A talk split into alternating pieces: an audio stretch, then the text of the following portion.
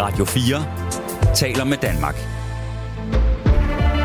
Velkommen til Selskabet med Stine Lynghardt og Jens Christian Hansen. Kan du huske den første dag, du trådte ud på arbejdsmarkedet, Jens Christian? ja, det kan du tro. Jeg, jeg kan huske, jeg skal nok være at sige det, øh, hvilket årstal det var. Øh, det var den 16. juli øh, for mange, mange år siden. Jeg var 17 år. Og øh, jeg havde vandkammet hår, øh, ikke antegninger til ske endnu, og jeg skulle være bankelev i Andelsbanken i Åben Rå. Og jeg var hammernervøs, og jeg var totalt usikker, og jeg vidste ikke noget om noget som helst. Øh, men øh, jeg tror, jeg var rimelig nysgerrig. Så jeg kom igennem det, og øh, ja, står så her i dag for nu at gøre historien meget kort. Et par år senere. Et par år senere. Hvad med dig, Stina Wang Elias? Kan du huske, hvordan du oplevede din første tid på arbejdsmarkedet? Altså for, for, først havde jeg en masse fritidsjobs, øh, og det giver jo en øh, det giver jo en nogle erfaringer med at være på arbejdsmarkedet, men jeg kan i hvert fald huske sådan professionelt, så var jeg i praktik i Finansministeriet. Og øh, jeg var på et kontor, hvor der kun var mænd, altså mandlige fuldmægtige, og så var der en kvinde, det var hende, der var sekretær. Og når jeg kom på arbejde om mandagen, så øh, begyndte jeg at snakke om, hvad jeg havde lavet i weekenden. Jeg havde været i skoven, jeg havde været det ene og det andet. Og da jeg så skulle øh, stoppe, så sagde de, at øh, de kom virkelig til at savne, at der var en, der snakkede om noget privat. Fordi det havde, altså det, det havde de bare aldrig nogensinde gjort, før jeg kom og var i praktik. Og der gik det op for mig, det der med, okay, man kan jo... Øh, jeg, jeg tror, de synes, at det var sjovt, men jeg havde i hvert fald ikke fornemmet, at det var øh, meget, meget anderledes. og var du lige så nervøs, som Jens Christian var? Sindssygt nervøs. Altså, jeg havde næsten ikke noget øh, spyt i munden øh, de første par dage, når jeg skulle sige noget. Helt tør munden. Men det tankevækkende er jo her, nu var du, øh, du er akademiker, er du ikke det? Yes. Ja, altså jeg var jo, kom jo fra en, en det hed en realeksamen, så en etårig, meget, meget, meget beskeden handelseksamen, ikke? Så man vidste jo ikke noget, så i praktik, i, i, i, i realiteten var det sådan en, en, øh, en, en mesterlærer, Mm. Fordi så kommer det et hav af uddannelser i bankerne. Ikke? Så det er sådan en form for... Sådan er det jo ikke i dag i bankerne. Der kommer de ind som 22-årige og fra Handelshøjskole og så videre. Så du skulle ligesom ud og lære en masse ting derude? Jeg skulle først til at lære det. Jeg tror, at man ville sige, at du har taget det der datidens en erhvervsuddannelse, hvor du har været i lærer. Øhm, og det er der jo også, der er jo også 15, 16, 17-årige unge i dag, som, øh, som går i lære, og som er ude på de danske byggepladser og varehuse, og hvor mm-hmm. de nu er henne. Mm. Mona Jul, kan du huske, hvad der kendetegnede dig som medarbejder, da du trådte ud som øh, ny på arbejdsmarkedet? Det kan jeg faktisk ikke rigtigt. Altså, jeg tror, jeg også øh, jo netop har haft en masse jobs, så hvornår trådte jeg ud på arbejdsmarkedet egentlig? Altså var det, da jeg var 13 år og begyndte at passe børn og gøre rent og, og alt muligt, eller øh, senere, da jeg blev kassedame og gjorde rent i, øh, i Føtex, eller, eller var, det, var det første, jeg fik sådan det, man måske kalder sit rigtig første job, eller hvad? Men jeg kan fortælle en rigtig sjov ting, for da jeg blev valgt til Folketinget i 2019, der øh, fandt jeg jo først ud af det, øh, det var jo en grundlovsdag, der var valgt, og så dagen efter, så øh, 7.30, der fandt man ud af, hvem var egentlig blevet valgt i Østjylland. Og det var jeg så. Og så går der en times tid, så bliver jeg inviteret til mit første gruppemøde på Christiansborg dagen efter. Og, øh, så det skal jeg jo til at gøre klar til, og jeg var ellers ved at give drinks og sådan noget, så der måtte jeg så lige slappe lidt af igen. Men jeg kommer over på Christiansborg, og jeg har været der mange gange, men den her gang var selvfølgelig særlig. Og jeg synes faktisk også, at solen skinnede helt særligt, da jeg gik op ad den store trappe. Og da jeg så kommer ind, så sidder vagterne, og så rejser de sig op, og så siger de så, velkommen til Mona, stort tillykke. Og det kalder jeg onboarding. Ja. De har siddet øh, hele natten der og, og kigget på billeder og var bare... Og sådan har onboardingen været øh, i Folketinget. Så det, er, det er jo i hvert fald noget, som rigtig mange kan lære af. Mm. Det var helt vildt skønt at føle sig øh, velkommen og modtaget vel. Hvilken jo... fornemmelse gav det i maven der, da du så kom ind, og du fik ah, den her altså, varme velkomst? Jeg synes bare, det var så fedt. Altså, nu er jeg kommet der som gæst i, øh, og masser af gange, ikke, som sagt, men, men det her med at ligesom blive taget varmt imod. Mm. Altså, det er lidt ligesom, da Noma i gamle dage, de klappede af en, når man kom ind. Ikke? Så stod hele personalet klappet, når man kom ind. Øh, man, man, man kunne jo kun komme på et tidspunkt, ikke? fordi alle kom på det samme tidspunkt, og så klappede hele personalet. Så blev man bare helt glad. Mm. Så var man allerede glad, uanset om man fik serveret frøer eller græshopper, eller hvad det var, ikke? Havde du lært? Ja, men jeg tænker bare på, det er jo dejligt at høre. Det er en positiv historie øh, fra Christiansborg. Vi er jo altid ude efter de der politikere, og, og vi tror altid, de, øh, de slås morgen med aften. Og det gør de så ikke helt. Altså, de kan godt... Øh, Nej, de er rigtig gode ved hinanden øh, bag kulisserne. Det kan jeg da godt love. Mm. men men Folketingets medarbejdere er også rigtig dygtige mm. og gode. Har jo også erfaring i det. Sidste gang var der 65 nye, der skulle onboardes, så de ved, hvad der skal til. Så det har du altså oplevet som en øh, god arbejdsplads, og uden at komme nærmere ind på præcis, hvor mange år siden det er, at vi hver især her i studiet kom ud på arbejdsmarkedet, så er der jo nok sket en hel del siden da, både med måden, vi arbejder på, vores forventninger, drømme og krav, og selvfølgelig også med de unge generationer. Og spørgsmålet er, om det også stiller nogle andre krav til arbejdspladserne og til lederne. Det skal vi tale om her i Erhvervsmagasinet Selskabet, hvor vi i dag udelukkende fokuserer på, hvordan vi får de unge godt ind på arbejdsmarkedet, og hvordan vi ruster os til fremtidens arbejdsmarked. Vi har som altid et erhvervspanel med os. Vi har allerede hørt lidt fra dem. Panelet består i dag af Stina Vrang Elias, der er administrerende direktør i Tænketanken DEA, Mona Jul, som er erhvervsordfører for det konservative Folkeparti, og vores faste erhvervskommentator Jens Christian Hansen er også en del af panelet. Velkommen til selskabet. Du lytter til Radio 4. Og lad os øh, lige starte med at sætte lidt flere ord på den unge generation, som i løbet af de kommende år myldrer ud på arbejdsmarkedet, eller måske allerede har gjort sig deres første erfaringer ude i erhvervslivet. Her taler vi primært om dem, der er i aldersgruppen fra 16 til omkring 25 år. Nogle kalder dem generation præstation, andre kalder dem kølingbørn, og så er de også blevet kaldt for mig-generationen. Men uanset hvilket stempel man måtte putte på de unge i dag, så har de nogle fælles træk. I ungdomsforskningen bliver de beskrevet som en generation, der er vant til at præstere i skolen, hvor de er blevet testet og evalueret. Og helt fra de var små, er de blevet hørt, og de har fået at vide, at de kan blive lige hvad de vil, men de skal altså helst blive det på den kortest mulige tid, så samfundet kan få glæde af deres arbejdskraft. Digitalt er de kilometer foran deres forældre, og de spejler sig ikke kun i, hvad deres kammerater gør, men også hvad andre lægger op på de sociale medier og til med i hele verden. Det er lige til at blive forpustet af, og det er der også nogle af dem, der bliver. Der er nemlig en høj grad af mistrivsel blandt unge i dag, viser flere undersøgelser. Faktisk oplever 44 procent af unge mellem 16 og 25 år en grad af mistrivsel. Det kan for eksempel være symptomer på angst, depression, søvnløshed eller bekymringer for fremtiden, viser forskning fra Center for Ungdomsforskning på Aalborg Universitet. Og nu startede vi jo lidt med at høre om øh, jeres egne første erfaringer på arbejdsmarkedet. Nu er du jo så blevet direktør, Stina, i mm. Tænketanken DEA, og man skal selvfølgelig være varsom med at generalisere. Men har du bidt mærke i nogle fællestræk ved den unge generation, som træder ind ad døren hos dig i dag? Ja, altså jeg synes jo, at vi tit taler om den unge generation som øh, sådan, altså, skrøbelige og sårbare. Øh, på engelsk kalder man dem snowflakes. Og nogle af de her tal, som du har med, de, de understreger jo også, at, at der er øh, i hvert fald, de er, optaget, de er i hvert fald opmærksom på, hvordan de selv har det, kan man sige. Og det, det tror jeg, de også er opdraget til, fordi jeg tror, vi som forældre har vi spurgt mad hver evig eneste dag, har du haft en god dag? Så de, øh, er, de, de ved simpelthen, hvad det vil sige at mærke efter hele tiden, fordi vi har spurgt dem hele tiden. Og de har også meget et følesprog omkring, øh, hvem de, de føler klokken er 12, øh, de føler, det bliver godt vejr, øh, og hvor jeg plejer at sige, det er min, da, det er min datter, jeg citerer her, som er 21, og jeg siger, Esther siger så, man føler ikke klokken er 12, det er, det, den er 12, eller den er ikke 12. Så der er nogle, altså de er anderledes øh, end, øh, end tidligere generationer på nogle af de her, det, specielt det her med at hele tiden at mærke efter, hele tiden at tage temperaturen på sig selv. Og det kan jeg jo også godt mærke på de unge medarbejdere, jeg får ind i min øh, organisation, øh, og jeg kan også høre det på de øh, uddannelsesinstitutioner, som jeg jo arbejder sammen med, at de er optaget af, hvordan de har det. Og vi har det så med at komme sådan et label på dem, om at de så også er skrøbelige og sårbare. Det er de også på nogle punkter. Men jeg har gået og tænkt på her i det sidste stykke tid, om man ikke også kunne vende det om Altså flippe det og sige, ja, de er nok meget, altså de er vant til at mærke, hvordan de har det, og så er de gode til at tale om, hvad deres, hvad deres, hvad deres grænser er, hvad deres rettigheder er. Man kunne også vente om at sige, at de er meget stærke, fordi de tør tale om, hvordan de har det.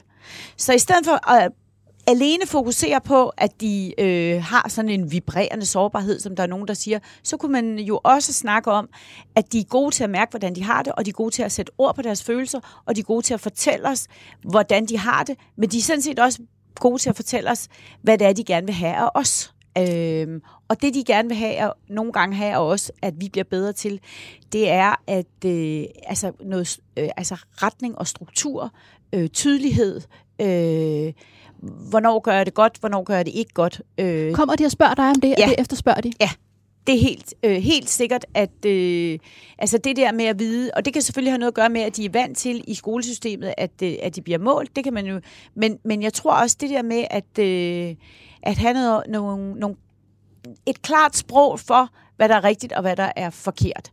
Øhm, og de er i hvert fald gode til at sige, hvad de synes er rigtigt og forkert.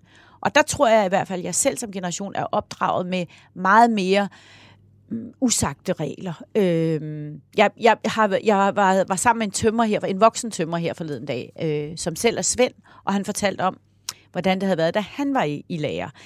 Han er, han er yngre end mig, jeg er jo 56, han er yngre end mig, men, øh, men det er også noget tid siden, han har været i lærer. Og så siger han, jamen det der er noget af det vigtigste at lære, når man er i lærer, det er jo at vide, hvornår skal man sige ja, hvornår skal man sige fra. Altså det er det, der er det sværeste faktisk ved at være på en arbejdsplads. Det er jo at fornemme, hvornår, hvornår er det urimeligt, det jeg bliver bedt om, og hvornår er det sådan set rimeligt nok, og så er det mig, der skal, der skal lære at, at tilpasse mig. Og så sagde han, men vi har det jo nemmere, nogle af os, der er ude på byggepladserne, fordi vi er i et skur. Og i et skur har man skurregler. Det vil sige, at man har nogle klare regler for, hvordan man opfører sig. Så sagde jeg, hvad er en skurregel? Fordi det har jeg aldrig hørt om. Jamen, det kan være, at du ikke vipper på stolen, du må ikke lægge dit værktøj på bordet, du tager, dit, du tager ud efter frokosten. Så det er nogle helt klare regler om, hvordan man, og normer om, hvordan man opfører sig. De skurregler kan man også bruge ude på selve arbejdspladsen.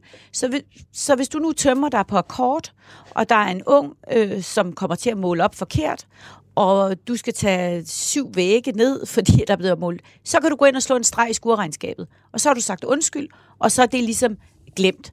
Og der kommer jeg til at tænke på, de miljøer, som vi befinder os i, øh, som journalist, eller øh, i en tænketank, eller i et ministerium, der har vi ikke, der har vi ikke de der skueregler. Vi har ikke de der klare, klare regler. Og dagen efter mødtes jeg med en ung kvinde, som er i et ministerium, og som var meget ulykkelig, og hun er i begyndelsen af 20'erne. Og den måde, hun beskrev, hvorfor hun var usikker, og hvorfor det var svært for hende at være på det her, og hvorfor hendes kontorchef sikkert synes, hun var en snowflake, det var fordi, der var bare ikke nogen klare skurregler. Altså, som jo godt kunne være, vi siger godmorgen, når vi kommer. Vi siger øh, farvel om aftenen. Vi tager en kop kaffe med. Du er forkert på den, når du opfører dig sådan. Det er rigtigt, når du gør sådan. Og det efterspørger de. Øhm. Så lidt flere øh, skurregler rundt omkring, og der er nogen, der kunne lade sig inspirere af. Mona, du var jo før du blev medlem af Folketinget, der var du øh, direktør i et reklamebureau frem til 2018. Oplever du, at det er en anden type unge, som træder ud på arbejdsmarkedet i dag i forhold til før i tiden? Altså måske, men, men jeg tænker altid, at altså, der er jo sådan en generationsforskel altid. Ikke? Så det er jo altid øh, os, der er ældre end de yngre, der, der ligesom skal fortolke, øh, hvad, hvad det er, de unge de, de nu vil have og gøre, og hvorfor og sådan noget. Og, de, og det er der jo en, øh, en, en øh, risiko for fejl på, øh, som, som er rigtig svær. Og havde Stine ikke også en pointe i, at det er jo tit sådan lidt negativt lavet, jo, ikke? Altså det her med, at vi kalder dem for curling, børn, yes. og mig generation, yeah. generation præstation. Det Præcis. er jo lidt negativt lavet. Men det er jo fordi, man husker jo kun, hvor, hvor sej man selv var, ikke? Åh, oh, frisk fyragtig og bare kaste sig ud i det og alt det der. Så man lægger jo sine egne værdier ind i det, og man husker rigtig dårligt. Men jeg må sige, at jeg synes jo, at de unge bliver dygtigere og dygtigere. Altså, det er jeg nødt til at sige. Mm. Wow, mander. Altså, jeg har været forundret utallige gange over, hvor dygtige unge mennesker de er, hvor dedikerede de er, og hvor, altså, øh, nu sagde du noget med sociale medier før, ikke? Altså, de kan med håndtere mange ting på én gang, ikke? Altså, øh, jeg er forundret over det. Jeg synes, øh, det er en fornøjelse, og jeg synes, at det er godt, øh, hvis, de, øh, hvis en virksomhed er, øh, er blandet i forhold til alder, fordi det giver rigtig meget at have nu altså tit er reklamebranchen forholdsvis ung, ikke? Altså, øh, så det var ikke lige for sig frem det, der var udfordringen. Der var udfordringen måske mere at have nogen, der var lidt ældre, men de unge har det med at sparke til, til dåsen på en helt anden måde. Mm-hmm. Men de udfordringer, jeg har haft, har handlet om, at jeg synes jo ikke, altså jeg elsker, at det ikke behøver at være så faste regler hele tiden. Mm. Jeg gider ikke regler og bla bla bla. Men jeg forstår godt, at der er andre, der gerne vil have det. Mm. Når man ikke er dygtig nok til at sætte hjørneflag op, så ved man jo ikke, hvad det er for en kamp, man spiller. Og det er det, er man nødt til at lære som leder, uanset hvordan man selv har det. Det har jeg i hvert fald været nødt til at lære, at selvom jeg øh, selv har det sådan, at øh, jamen, kan du ikke bare lige prøve, og øh, det kan være, at du går noget op i den opgave, men jeg kan ikke lige sige til dig på forhånd, hvad jeg synes er, er godt og skidt og sådan noget. Men er det så arbejdspladserne, der er blevet for dårlige til at sætte rammer i dag, eller er det fordi, at de unge efterspørger det mere? Jamen, jeg tror, det er meget forskelligt. Altså, fordi der er jo også skurregler på et sygehus, for eksempel. Altså, der er jo masser af, af, af virksomheder, der, øh, der, der er nødt til at køre med nogle meget præcise regler for alting. Og så er der nogle brancher, hvor man helst ikke vil have det. Men hvis man skal lytte til Helle Hein, og det har jeg gjort en del, så hun har jo arbejdet med, med ledelse af kreative primadonnaer, som jo for eksempel findes på et reklamebureau, så i øvrigt er hendes konklusion, at øh, man skal helst være ledet af den største primadonna, det plejede jeg at sige, jeg var. men, men hendes pointe med det er, at man kan ikke, selvom man er kreativ og synes det hele, det gerne må vendes på hovedet og sådan noget, så man stadigvæk brug for rammer. Det er faktisk ekstremt vigtigt mm. for langt de fleste mennesker. Og så kan det være, at øh, de nye generationer har endnu mere brug for det, men, men jeg har ikke oplevet nogle mennesker, der ikke har brug for det. Stina? Jeg øh, vil sige det, jeg læste på et tidspunkt bogen Utilstrækkelig af en forfatter, der hedder Christian Hjortgær, som er en analyse af den nye generation. Og han siger, at vi er gået fra at være et forbudssamfund øh, til at være et påbudssamfund. Øh, så da jeg var øh, ung, så kunne jeg gå i skole og øh, lave min lektier, og så fik jeg sådan en middelkarakter, og så, var det, så synes jeg selv, jeg var god nok. Øh, hvis bare jeg har kommet til timerne og lavet min lektier, så synes jeg egentlig, jeg var god nok. Men det, der kendetegner den unge generation, det er, at det er aldrig godt nok. Altså, hvis, mm. som en af dem siger i, i, i, sådan en, i, i den tv-udsendelse, der hedder De Perfekte Fire, siger hun, hvis bedre er muligt, så går det ikke godt nok. Så det der med hele tiden at drive sig selv, og det kan jeg se hos nogle af mine medarbejdere. Jeg bliver nødt til at gå ned og sige til dem, nu skal du gå hjem. Det er godt nok nu. Vi, du, du kan ikke arbejde mere. Det, bliver, altså, det kan godt være, at du er nervøs for, at det ikke bliver godt nok, men det er godt nok til den tid, vi har til at investere i det. Så du skal hjælpe dem med at øh, få rammerne mere øh, klart defineret. Og der skal du tænke på, at vi lever i en tid, hvor der er meget mere flydende grænser mellem fritid og arbejdsliv. Du kan ringe til nogen hele tiden. Du kan, altså, da jeg var ung, da jeg tog på min første sommerferie, i mit første rigtige job, så tog jeg afsted tre uger. Der var ingen, der kunne fat i mig. Ingen. Det er altså, i det er fuldkommen anderledes, ikke? Jens Christian, hvad tænker du, det er, at der har formet de unge, at de er sådan i dag? Altså det her med, at de gerne vil præstere, at de er øh, dygtige. De kan en masse ting, men, men, men på nogle punkter kan de måske også være lidt sårbare. Ja, øh, meget sårbare. Altså nu, øh, jeg vil godt lige sige en, en generel ting. Altså, øh, jeg tror, at man skal passe på ikke at putte for mange generaliseringer ned og putte dem i, i faste kasser. Vi har sådan behov for at kalde dem generation X og generation perfektion, eller hvad du sagde. Altså at putte alle ind i en kasse. X, det er de gamle, du. Ja, det ved jeg godt. Jeg tror, det men sæt. altså hele tiden at putte, øh, øh, putte dem i, altså fordi øh, unge er jo også forskellige, ja, men vi vil så gerne have nogle etiketter på mm. hele tiden. Og øh, man kan selvfølgelig godt se nogle trends og nogle udviklinger og nogle krav. Altså det er jo rigtigt, som, som det bliver sagt, de er mere krævende. Uh, selvfølgelig er det mere krævende, fordi de er mere vidende, når de kommer ud. Hvordan uh, oplever du det? Jamen altså, jeg oplever det på sådan på, uh, øh, på forskellige måder. Øhm, øh, at, at, at de vil have, altså hvad kan virksomheden gøre for dig? Øh, altså, øh, og jeg siger ikke øh, noget, hvad det er øh, godt eller ikke godt, men før i tiden var det jo, øh, hvad skal man sige, virksomheden, der kom og krævede noget, du skulle arbejde for virksomheden og bla bla bla. Og nu er det jo sådan, at, øh, at øh, til ansættelsessamtale der, så siger okay, hvad, hvad, hvad kan vi så gøre for dig? Hvor har du tænkt dig at være hen om 3-5 år? Mm. Og det er pludselig, wow, altså det er hele tiden sådan øh, noget kæmpe stort, øh, som man skal tage stilling til hele tiden, ikke? Og der er jo været snakket meget om uddannelse, man skulle tage stilling som 12-13 år. ah, det er måske måske at stramme lidt, men øh, hvad du så vil læse øh, senere og senere. Ikke? Øh, så, øh, så jeg synes bare, at... Og så lige en sidste ting, hvis lige må nævne det også. Vi har jo sådan et diagnosesamfund. Altså, vi skal alle sammen have en diagnose. Jeg, og jeg er super bevidst om, at stress er ekstremt vigtigt, men jeg kender mange i min omgangskreds, som siger, at jeg er så stresset. Og vedkommende mener sådan set, jeg har travlt. Uh, og det er jo to forskellige, vidt forskellige ting, uh, så vidt jeg forstår. Stress er super, super alvorligt. Nu har vi set alle mænd uh, i Folketinget gå ja. ned med stress, tror jeg det er. Nu har vi set en, uh, fodbold, uh, en håndboldstjerne, Mikkel Hansen har jeg lige set, uh, vores største stjerne på håndboldbanen, uh, gå ned med stress. Altså, og det er sådan hvis jeg forstår det ret, rigtig stress, hvis jeg må sige det sådan. Ikke? Så vi ikke bare øh, øh, øh bruger sådan stress som en diagnose, som et forsvar eller en flugt øh, for noget, vi sådan ikke rigtig ved. Øh, jeg synes bare, man skulle have lidt skarpere øh, skældende mellem det der alvorligt stress, og hvis du har travlt, det er sgu ikke så alvorligt. Er du enig her, Mona? Jeg tror, stress rummer rigtig meget mere, end vi, alle, altså, end vi ved nu. Øh, det, det, bliver, øh, det er vi slet ikke færdige med at behandle, mm. hvad, hvad det egentlig handler om, og hvorfor. Øh, når vi jo egentlig burde være, være både øh, lykkelige, og, og de fleste mennesker, øh, der, der går... Jeg ved ikke, om det er flest mennesker, men mange, der går ned med, med stress, har jo, er jo deres drømmejob og alt muligt.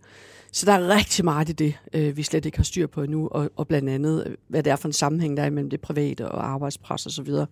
Men det, jeg godt kunne tænke mig at sige noget om, det er, det er jo ikke urimeligt, at unge mennesker kommer til en arbejdsplads og siger, øh, hvad er udviklingsmulighederne for mig?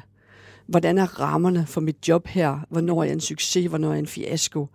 Øh, hvornår er, skal jeg levere ind? Hvornår er der fleksibilitet? Øh, hvad giver mening for mig? Det, det synes jeg er helt rimeligt, at man, øh, at man har den dialog. Der, hvor jeg samtidig synes, at øh, det kan være svært at være leder, øh, det er, at øh, mange unge mennesker ophøjer ledelse til noget, det ikke er. Øh, altså, at man ligesom har en forventning om, at ledelsen er, er ligesom sådan nogle overmennesker, eller kan mm. noget, som andre ikke kan. Øh, det, det kan godt være en udfordring, tænker jeg. Det har jeg haft mange snakke om, øh, også uformelt. Altså, hvad er det, man forventer af sin leder? Altså, hvordan kan man forvente noget, der er så uopnåeligt mm. øh, kontra, kontra alle andre? Og det, øh, men det er måske en lærerting. Det er ikke sikkert, der er noget nyt i det. Det har jeg bare tit oplevet med unge mennesker her. Øh, ja, indtil jeg valgte at gå ind i politik. Stina? Jamen, jeg tænkte bare, jeg vil øh, give et eksempel på, hvordan jeg tror, der er noget, som egentlig er genkendeligt for alle generationer, men hvor virksomheder i dag reagerer anderledes. Og det er en virksomhed, som jeg har hørt om, som har, som hvert år tager øh, 20 elever. Det er et varehus. Øh, og de siger, jamen, at de 20 elever, som de tager, øh, der er der i dag 5-6, som er sårbare. Nogle, som kommer ind ad døren med diagnoser, andre, som er sårbare, som de skal hjælpe med at komme hen og få noget hjælp.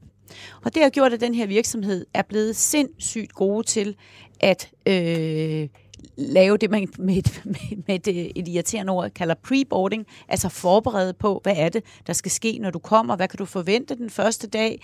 De sørger for, ligesom Mona hun fortæller om mm-hmm. øh, Folketingets medarbejdere, at der er fuldstændig styr på, hvad der skal ske, ikke bare den første dag, men altså det første lange stykke tid. Der er en bodyordning, der er nogen, der hjælper dig med at gå ned og spise frokost, altså ikke hjælper dig med at gå ned, men tager, når man skal ned og spise frokost, så er du ikke usikker på, hvornår skal jeg gå ned, hvem skal jeg gå ned. Det er simpelthen sat i system det hele.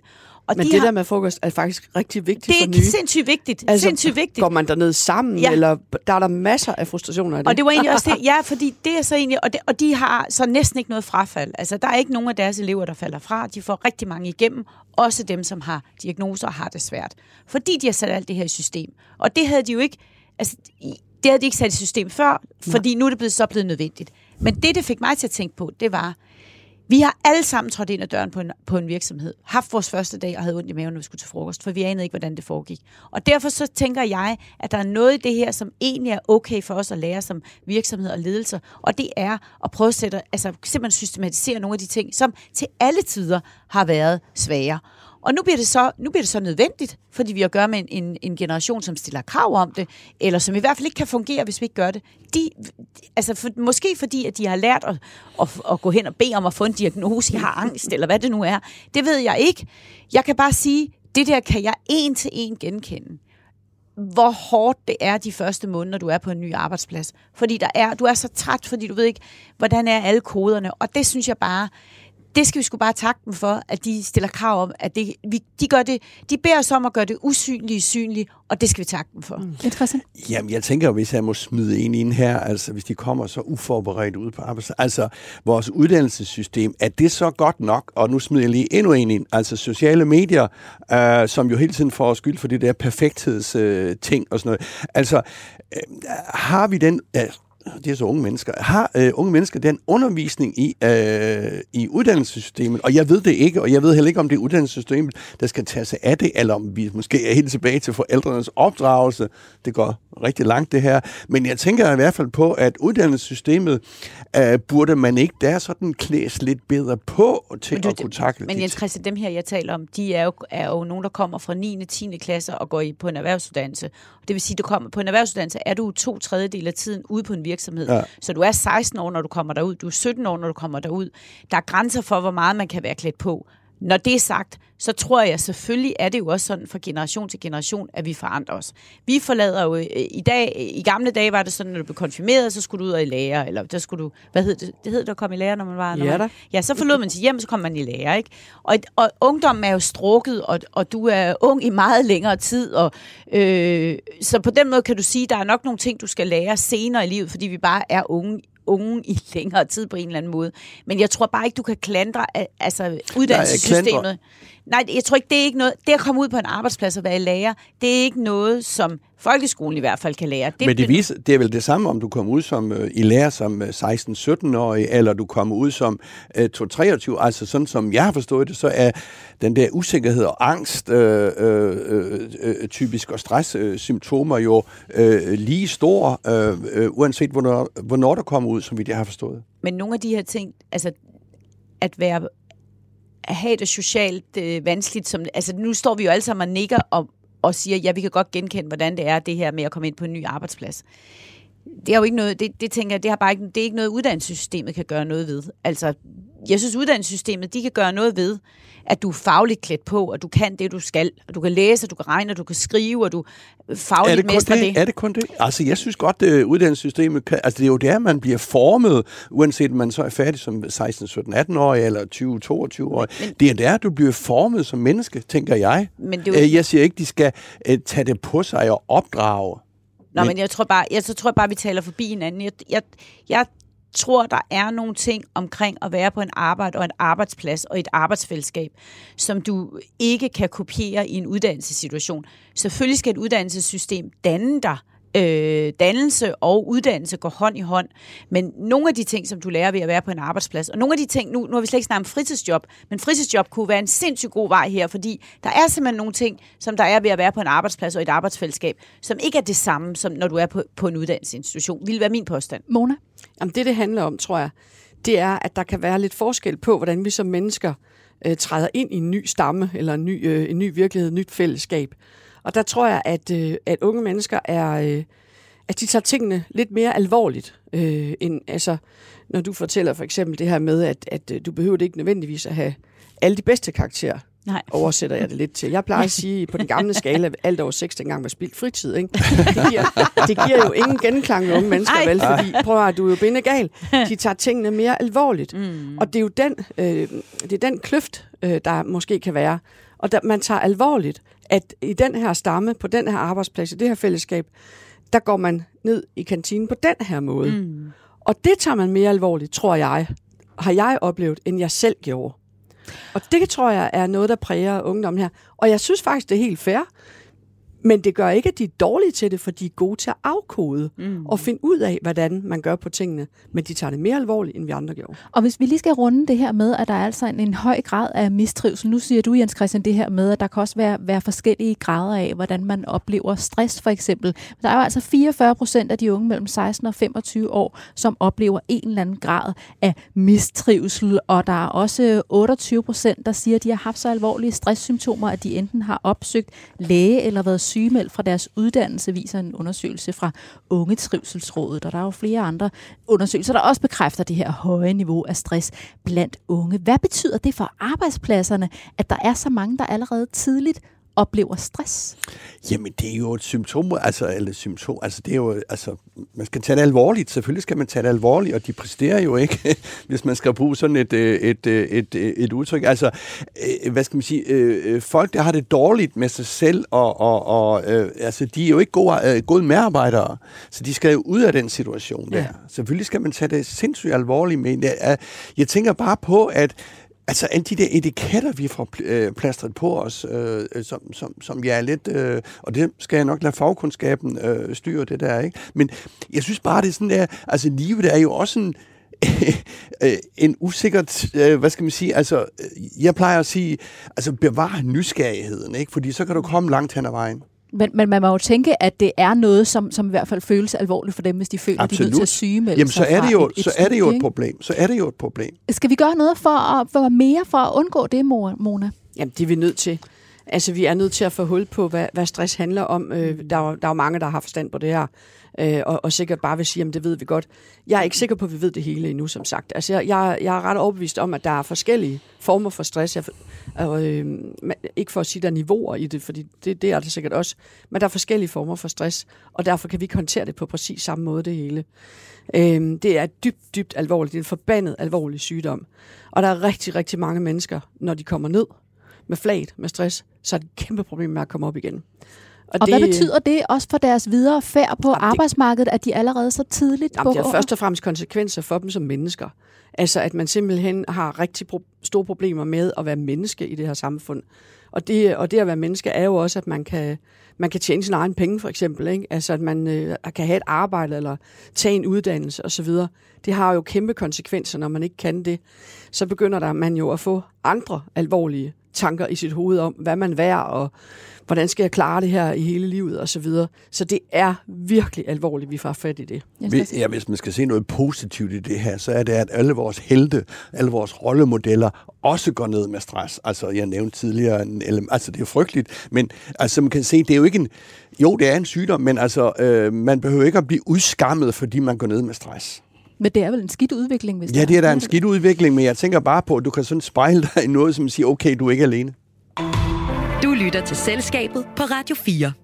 Vi er i fuld gang med at tale om, hvordan arbejdspladserne kan tage godt imod de unge generationer, som er på vej ud på arbejdsmarkedet i disse år. I studiet er Stina Vrang Elias fra Tænketanken DEA, Mona Jul fra Det Konservative Folkeparti, selskabets faste erhvervskommentator Jens Christian Hansen, og jeg hedder Stine Lynghardt.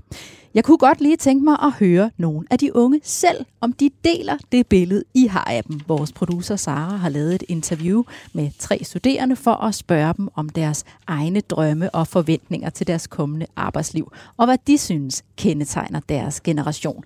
Og vi starter det her interview med en kort præsentation af dem hver især, og hvilken uddannelse de er i gang med. Simon, 25, økonomi. Mikkel, statskundskab, 26. Ina, 24, læser sociologi. Hvad er vigtigst for dig i forhold til et arbejdsliv? Altså, hvad, hvordan ser et godt arbejdsliv ud for dig? Et godt arbejdsliv har, har plads til, at man kan udvikle sig. Plads til at være kreativ, giver plads til, at den enkelte, øh, hvis der er behov for at arbejde med løse rammer, kan det. Hvis man bruger for at arbejde med faste rammer, kan det. Øh, for mig så er det at få lov at være kreativ og få lov at, at udvikle mig. Jeg tænker en blanding af fritid og et arbejde, jeg føler er meningsfyldt. Så for mig vil det ikke være vigtigst at gå efter, lad os sige, 100.000 om måneden mere, hvis jeg var tilfreds på et eller andet præcis beløb. Og så vil det nok være et drøm. Så et eller arbejde, der giver mening for mig, og så var der også plads til fritid. Løn. Øhm. øhm, så tror jeg også godt, at det må gerne være noget, der giver lidt mening for andre end mig selv. Og så skal jeg ikke arbejde øh, 50 timer om ugen. Hvordan skal arbejdspladsen være for, at, at du vil trives, hvis du selv kunne, øh, kunne drømme lidt? Jamen, øh, jeg skal have noget øh, ansvar, og så skal jeg have øh, øh, gode kollegaer, godt socialt øh, samspil.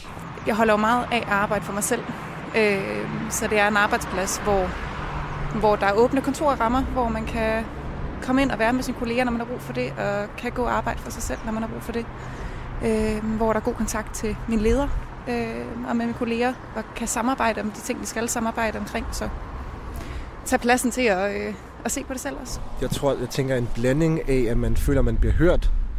Øh, så synes jeg, jeg har hørt nogle skræmmehistorier, hvor ligesom, hvis alle beslutninger går over hovedet på dig, det synes jeg ikke lyder særlig rart. Øh, og så også bare generelt, en, hvad kan man kalde en ikke-giftig kultur. Øhm, og så måske en blanding af selvstændighed og det, man kan group work, så man har ligesom, man får nogle opgaver, laver dem, uden der er for meget supervision, og så kommer det tilbage til, at man kan måske spare med nogle andre. Og hvis du tænker på en god leder, hvad tænker du så på? For mig er en god leder klart en, der mest ligesom, øh, inspirerer ved selv at gøre tingene. Så hvis personen, øh, ligesom for eksempel lad os sige, det er en leder på et eller andet studie, så hvis man har en forelæser, som virker engageret, og som øh, gerne vil lære fra sig, det synes jeg er ret motiverende. Og så selvfølgelig også, er der simpelthen den der sten i de svære tider men en er måske ikke, ikke så meget hands-on, men mere som bare inspirerer ved at gøre tingene selv. Det er en, der ikke... Øh, hvad hedder jeg? Det er irriterende udtryk, men uh, micromanager. En, der har tillid til sine medarbejdere. Og, uh, ja. En god leder tror på sine medarbejdere. En god leder udfordrer dem, men sætter ikke de der faste rammer, der hedder, du skal A, B og C. Det er i stedet for at sige, jeg synes, du skal A. Øh, og, og, og hvis du så gør B og C i stedet for, så må man jo stole på, at sine medarbejdere alligevel er dygtige nok til at, at, at, øh, til at udføre sit arbejde rigtigt, man har hyret med en grund. Hvad oplever du ligesom kendetegner din generation i forhold til, hvad de gerne vil med deres liv og uddannelse og karriere? Øh, det er et helt vildt bredt spørgsmål. Øh, jeg tror, nu snakker jeg meget om, at, at, at jeg synes, det er vigtigt, at der løser rammer. Øh, jeg tror, min generation er meget kendetegnet af det. Øh, ikke nødvendigvis altid på den positive side. Altså, øh, at, at det bliver meget den enkelte først, og, og ikke arbejdspladsen først. Og det kan jeg synes er en skam en gang imellem. Øh, at, at det kommer til at handle lidt for meget om individet, men, men det tror jeg sker nogle rammer til at kunne... Altså, hvis man bruger det rigtigt og, og er på en arbejdsplads, der kan finde ud af at, at, at anvende det og sætte det i brug, kan det nok godt bringe noget godt med sig. Altså, jeg tror, der er mange, der vil for meget. Altså, øh, arbejde for meget, og øh, ja. Jeg tror, at øh, det vil være sundt for vores generation lige at slappe lidt af. Mere fokus på, hvad skal man, måske næsten nydelse end tidligere generationer. Jeg føler i hvert fald, at hele højskolebevægelsen er gået lidt ikke amok, men det er i hvert fald blevet mere populært, end det var i min forældres generation, i min egen opfattelse. Så folk er ligesom mere villige til at sige, okay, vi har en meget kompetitiv svær verden, derfor vil jeg gerne bruge tid på i min ungdomsår at lære mig selv at kende først. Hvor jeg måske føler, at mange i vores fælles generation var mere sådan, det er ikke noget, jeg overhovedet tænker over, så det er slet ikke et problem med deres hjerne, og så er der mange, hvor det sådan kom senere løbende. Øh, hvor jeg tror, jeg føler, at folk mere nu er sådan, nu lærer mig selv at kende, og derefter finder jeg et arbejdsliv, hvor jeg føler, at jeg er tilfreds. Der er en høj grad af mistrivelse i, i din generation. Hvorfor tror du det? Så igen, det er et meget bredt spørgsmål, men jeg, det jeg har tænkt over som svaret er, at jeg føler, at ligesom verden er blevet meget større. Så det er sådan, nærmest en form for vokseværk. Fordi at den mængde af problemer, folk skal tage stilling til, er blevet meget større, end det var før i tiden. Som ligesom igen, i hvert fald giver anledning til mistrivsel. Og så tror jeg også bare, altså, hele depressions, depressionsproblemet er jo igen også en effekt af den moderne verden, hvor det måske er sværere at finde sig selv som en lille møtrik i et stort maskineri, hvor det var nemmere dengang, at alting var lidt tættere knyttet sammen. Så hvis eksempel var mange, der blev gift med deres naboer og sådan ting. Så verden var ligesom meget mindre, som giver et meget mere trygt rammeværk. Og nu er verden ligesom større. Det tror jeg ikke, der er et enkelt eller simpelt svar på i virkeligheden. Øh, men jeg tror godt, det kan komme ned til lige præcis den her overfokus på... Øh, ikke på, nødvendigvis på den enkelte, men på hver eneste lille bitte ting. Øh, som, som bliver nogle samfundsanlæggende, hvor jeg engang man tænker, hvor er det grænsen går? Det kan gå hen og være en skam. Jeg tror, at øh, blandt andet sådan et sted, som vi står herude på KU, skaber en eller anden idé om, at man skal have øh, 10 eller 12 i alting, før man kan blive dygtig til et eller andet. Og sådan, det tror jeg ikke helt øh, er rigtigt. Mm. Ja, og så er der kommet lidt forventning om, at øh, hvis du ikke er akademiker, så ja, er det ikke godt nok. Hvordan vil man skulle tage godt imod jer, jeres generation ude på arbejdsmarkedet? Ja, plads, tror jeg, til at... Øh, ja. ja, det er svært.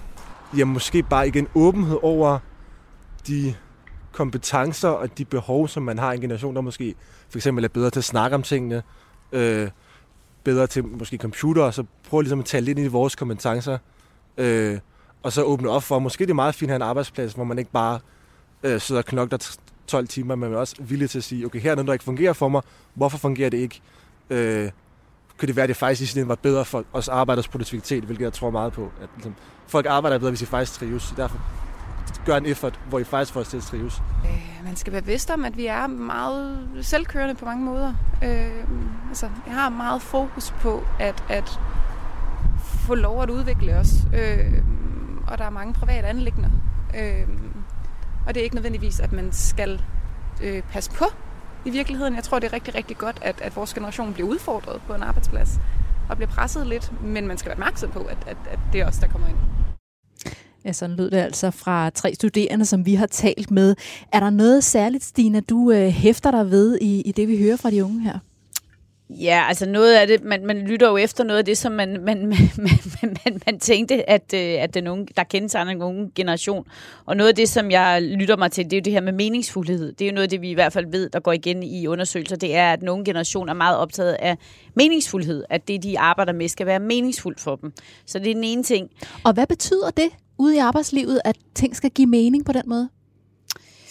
Jamen, jeg tror, at, øh, eller sådan som jeg oversætter det, øh, så er det, at man gerne vil arbejde ved noget, som betyder noget for en. Øhm, og jeg tror for eksempel, jeg har selv en del økonomer ansat, øh, de kunne tjene rigtig meget mere, øh, hvis de var ansat andre steder. Vi er jo ikke lønførende, det kan vi ikke være.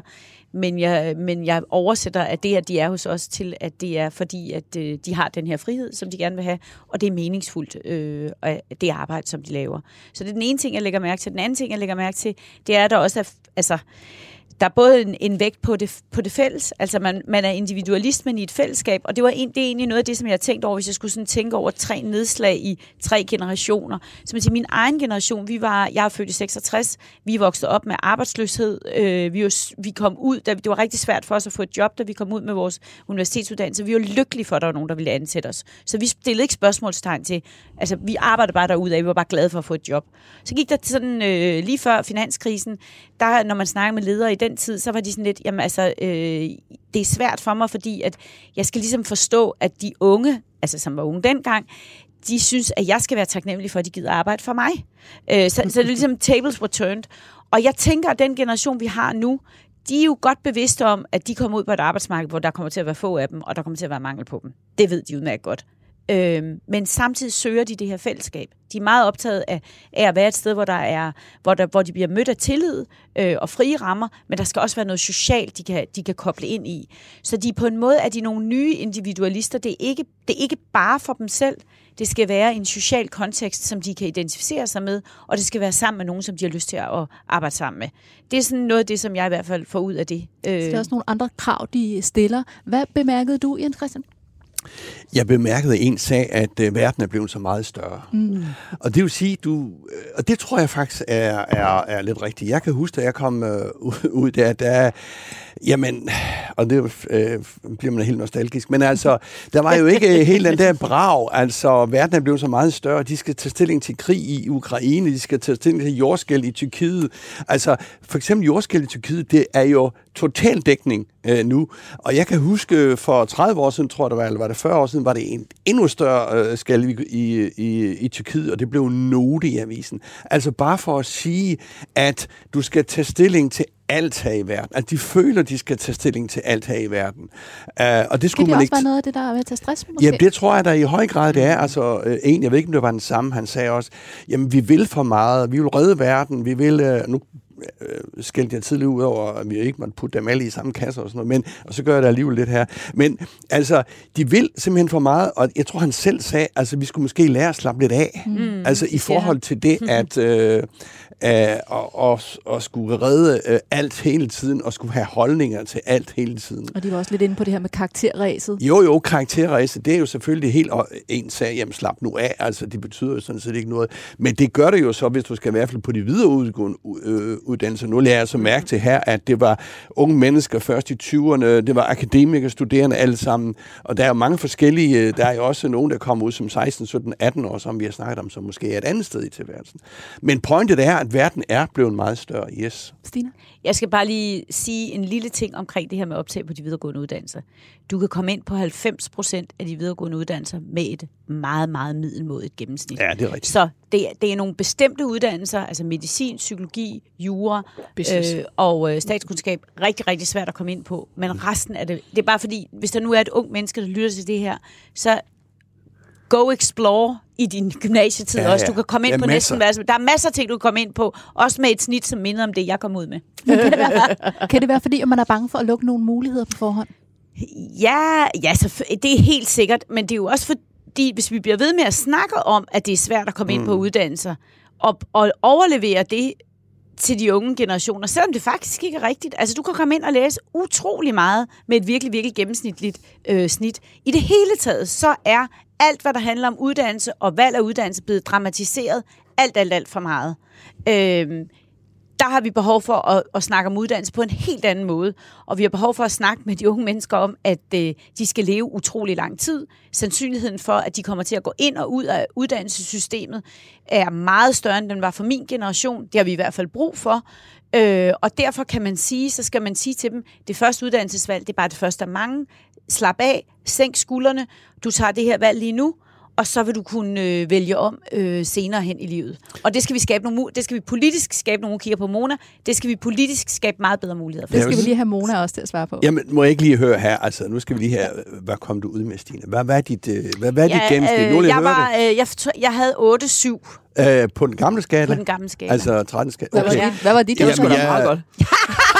Jamen, jeg gik også ud med en meget mellem øh, omkring 8 efter den gamle 13-skala. Ja. Altså, det svarer... Nej, det er endnu lavere, ikke? Altså, så, så, så det er bare for at sige, at... Men jeg er blevet afvist jo på utroligt. Jeg ved også, hvordan det er at blive afvist. Jeg er blevet afvist tre gange på Journalisthøjskolen, en gang på Ej, teatervidenskab. journalistik, det er også svært, Stine. Ja, det er jo det. du- Men jeg er også blevet afvist på teatervidenskab, og, øh, og jeg, det, vil, det vil jeg også sige til unge mennesker. Man kan blive utrolig glad for det, som man så kommer i gang med. Så vidt jeg husker, har du faktisk ikke læst på journalisterskolen, er det ikke rigtigt? Ej, jeg har ikke Du er engang faktisk selvudlært journalist, så det kan man godt blive alligevel. Det taler Ja. vi ikke mere om. Godt. Mona, øhm, Ellers så kan man altid blive politiker. Ja. Det ser nu ret svært ud. Jeg tænker, der er mange, Ja, som... det er faktisk meget svært. Mona, tænker du, som Stine er inde på her, der også er behov for at se anderledes på uddannelsessystemet. Vi har jo også den her problematik med, at der er rigtig mange, der går den akademiske vej, og der er ikke nok, der går den, øh, den faglige erhvervsuddannelsesvej. Mm. Jamen, det er jo ikke noget, man lige løser. Altså, det er jeg nødt til at sige, fordi nu er vi jo ligesom øh, kørt ind i et spor på, at nu skal vi have nogle øh, høje uddannelser, og så meget uddannelse som muligt, og så, og så fuld hammer derfra. Altså, jeg tror da bestemt, at vi er nødt til at kigge helt anderledes på det her. Vi er jo nødt til at også se på, at øh, det kan godt ske, at du bliver kleinsmed, men det er ikke sikkert, at du skal arbejde det, som det hele dit liv. Der kan være nogle forskellige forhold, der gør, at der kan være noget, der er fysik, fysisk, som man ikke kan hele sit liv. Det kan være, at øh, det er fuldstændig umuligt øh, og, og være opdateret for resten af sit liv, bare fordi man øh, var 22 år, da man blev færdig med at, mm. med at, at tage sin uddannelse. Øh, så, så vi er nødt til at arbejde med det her på en meget mere fleksibel måde omkring uddannelse. Det, øh, det er der det tror jeg egentlig, der er et sådan stort flertal for. Men hvordan vi skal gøre det, bliver jo det helt svære. Kunne man forestille sig, at man øh, tog en, ud, en, en helt anden uddannelse som øh, 43-årig for eksempel? At man har arbejdet 20 år med, med en uddannelse, så som 43-årig tog en øh, ny 3-årig uddannelse. Ja, eller bygger på, eller... Ja. Ja. Altså, Ja, fordi det kan jo også måske være noget af det, der kan være svært for de unge, og man kan synes, det er så afgørende, at Yes. man skal vælge rigtigt fra start af. Kunne det ikke også lette noget af presset? Der er ingen tvivl om, hvis det var nemmere at bygge på, så, så ville det ja. jo tage noget af presset. Og så vil jeg sige, at der er jo, vi ser jo lige nu flere og flere, der egentlig tager noget andet uddannelse senere i livet. Min, min kusine på 54, hun er lige gået i gang med at læse sygeplejerske for eksempel, gå ud på Københavns Professionshøjskole, masser af mennesker i deres øh, modne alder, som går i gang med at blive lærer eller pædagog, fordi de vil lave et sporskifte. Præcis. Øh, og det skal vi skabe mange bedre muligheder for. Radio 4 taler med Danmark. Og i det her program sætter vi fokus på den unge generation, der er på vej ud på arbejdsmarkedet i disse år, og hvad arbejdspladser og ledere skal gøre for at hjælpe dem godt i gang i erhvervslivet. Det kommer med vores erhvervspanel med deres bud på. Panelet består i dag af Stina Vrang Elias, som er administrerende direktør i Tænketanken DEA, Mona Jul, der er erhvervsordfører for det konservative Folkeparti, og er selskabets faste erhvervskommentator Jens Christian Hansen. Lad os også lige øh, runde lederne, hvad det kræver, hvad det er for en ledelsesopgave at tage imod de her unge. Nu har I været inde på, for eksempel, at det er rigtig vigtigt med onboarding. I snakkede om noget helt så konkret som at gå til, til frokost sammen og sørge for at få de unge med. Men hvad, hvad kræver den her unge generation af lederne, Jens Christian? Jamen altså, nu havde vi de unge her for lidt siden, og nogen krævede selvstændighed, og nogen krævede rammer, øh, nogen krævede tillid, så pointet er vel, at de kræver alt. Øh, så, og, og det er jo også, ja, ja, ja, men det er jo også fair nok. Jamen, jeg tror bare, at jeg tror, det var dig, Mån, der nævnte det der, at ledere er jo ikke sådan nogle øh, guder, der er sat på jorden for et eller andet. Ikke? Altså, de kan sådan set ikke meget mere. Jeg har oplevet mange dårlige ledere, ma- mange dårlige mellemledere, også nogle gode. Og jeg tænker på, jamen de skal jo vel først og fremmest inspirere. Altså, det, det vil jeg måske sætte øverst som, som, hvis man skulle bruge et enkelt ord, så var det at inspirere øh, og skabe noget engagement omkring sig. Og hvordan er det her med, at I også taler om, at de også har brug for nogle øh, rammer. Hvad er det for nogle rammer, der skal sættes op, øh, Mona? Jamen, det er nogle rammer for, øh, hvad, hvad det er, øh, arbejdet går ud på, og, øh, og hvornår man har gjort det godt. Altså, mm. det er det, jeg lytter mig til. Det, er sådan, øh, det lyder også meget simpelt, kan man sige. Ikke? Men det behøver det ikke nødvendigvis at være. Der er masser af komplicerede opgaver i en virksomhed. Men, men en leder skal jo også øh, hjælpe med, at der bliver etableret en, en god kultur. At der er nogle stærke fællesskaber. Øh, fordi det er også det, øh, det, man går op i. Øh, det handler også om anerkendelse. At, at der var en, der sagde, øh, at blive hørt er vigtigt.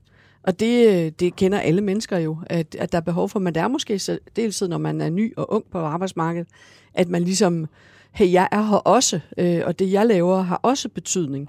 Og det tror jeg er meget, meget vigtigt. Jeg tænker også, at øh, der var en, der sagde det der med, at det skal give mening for andre mm. end mig.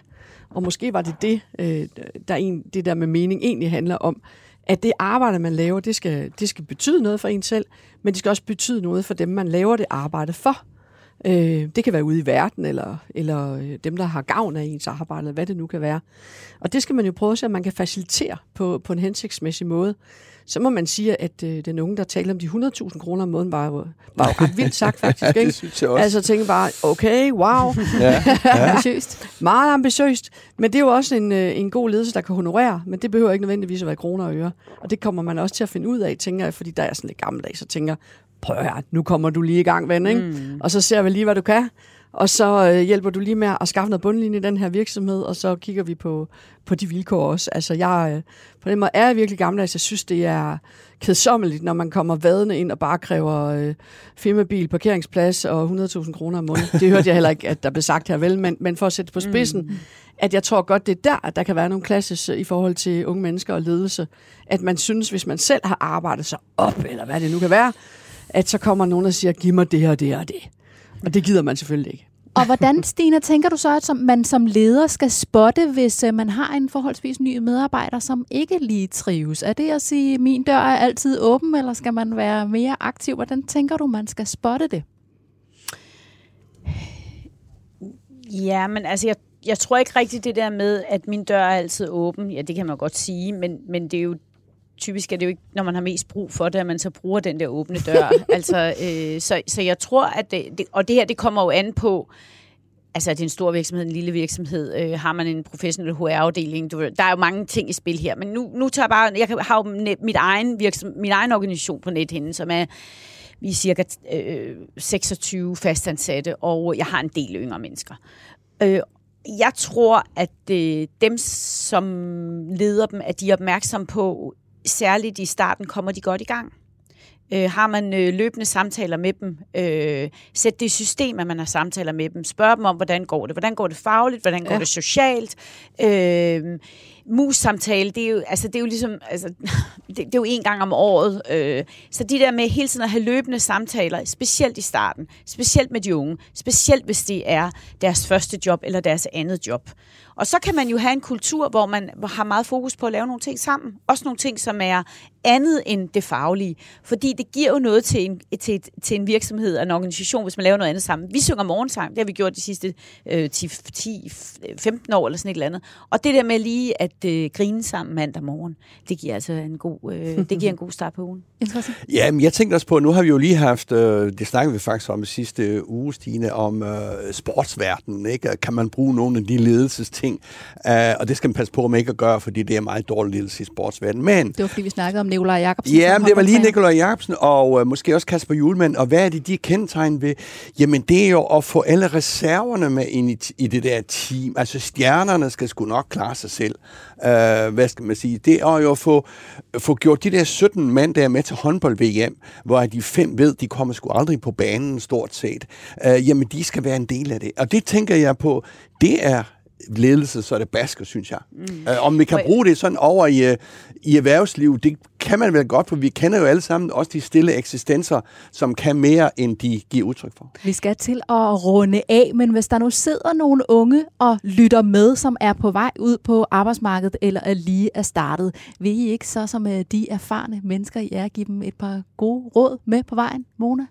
Åh, oh, det er svært. Jeg hader at give gode råd. altså, jeg har heller aldrig fulgt nogen af de råd, jeg selv har fået. Altså, prøv at høre, man, man kaster sig ud i det her liv, fordi man drømmer om at få det bedste liv for sig selv og for, for sin familie. Og så må man prøve at se, om man kan navigere i det, man nu øh, føler for, øh, først og fremmest. Altså, det der med at lave karriereplaner og stille det hele firkantet op, glem det. Gør det, du har lyst til. Stina? Jeg vil sige, hvis jeg startede på en ny arbejdsplads, så vil jeg sige, at der er ikke nogen dumme spørgsmål. Spørg om alt, hvad du har brug for at få svar på. Og Jens Christian? Jamen, jeg vil sige, det plejer jeg at sige, bevar nysgerrigheden, så går mm. det alt sammen så går det alt sammen. Så er de gode råd hermed givet videre. Tak til vores gæster, Stina Vrang Elias, administrerende direktør i Tænketanken DEA, Mona Jul, erhvervsordfører for det konservative Folkeparti, og tak til dig, Jens Christian. Vi to er tilbage med en ny omgang af selskabet på næste onsdag. Programmet var produceret af Beam Audio Agency. Bliv endelig hængende her på Radio 4, hvor der er masser af god radio på vej i din retning. Tak fordi du lyttede med.